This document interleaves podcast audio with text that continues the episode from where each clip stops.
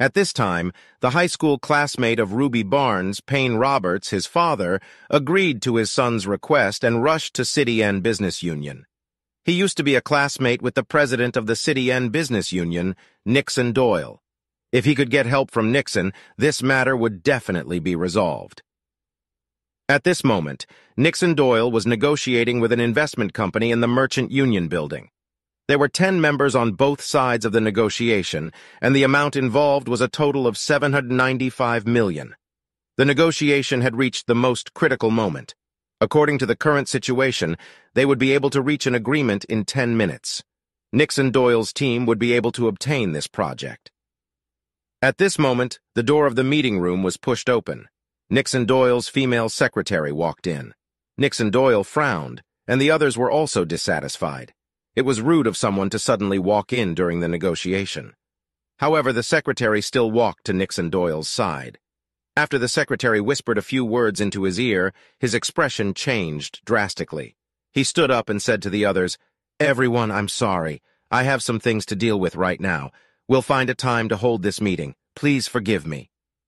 After he finished speaking, he bowed slightly and turned around to walk towards the door. Mr. Doyle, if you leave now, I think there's no need for us to continue our discussion, because I didn't see your sincerity. A representative said to Nixon Doyle, his eyes revealing dissatisfaction. If so, I'm very sorry. Nixon Doyle turned his head around and said as he strode out. The secretary had just told him that Thomas Bird had called and asked him to immediately solve the problem between Celestial Lion Corporation and Divine Dragon Transport Company. In his opinion, Thomas Bird's words were much more important than the 795 million. If the negotiation failed, he could still continue. However, if he offended Thomas Bird, not only would he lose some money, but he might even lose the entire company and his status as the chairman of Merchant Union. Although Thomas Bird was neither an official nor a merchant, he was extremely famous in the upper class of this place. The secretary accompanied Nixon Doyle out of the office building. At this time, Payne Roberts' father also arrived. President Doyle? Payne's father smiled and walked towards Nixon Doyle. He wanted to rely on their relationship as classmates to help him.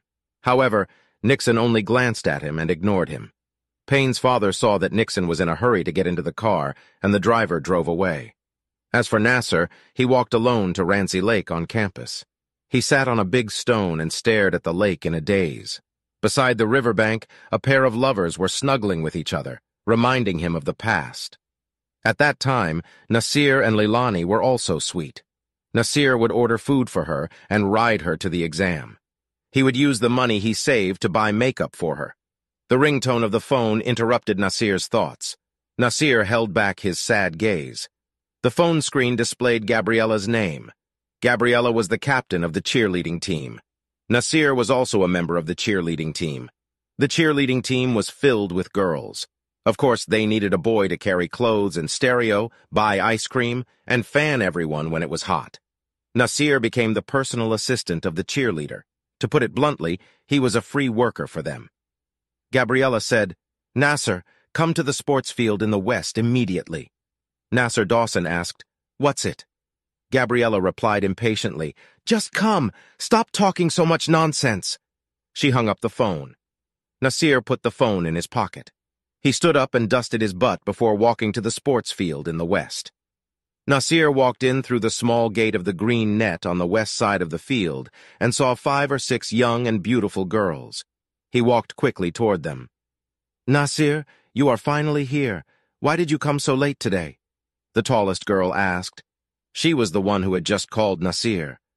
Gabriella took out ten dollars and gave it to Nassir, saying, Go and buy us six bottles of water. Why didn't you tell me earlier? I could have bought it on my way just now.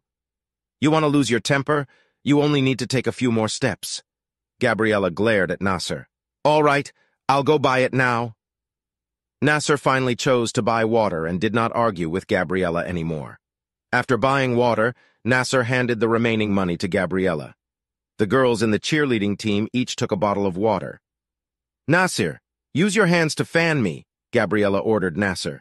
After all, Nasser had nothing to do, so she wanted to make full use of him. They were sitting near the basketball court, and the school basketball team was playing basketball.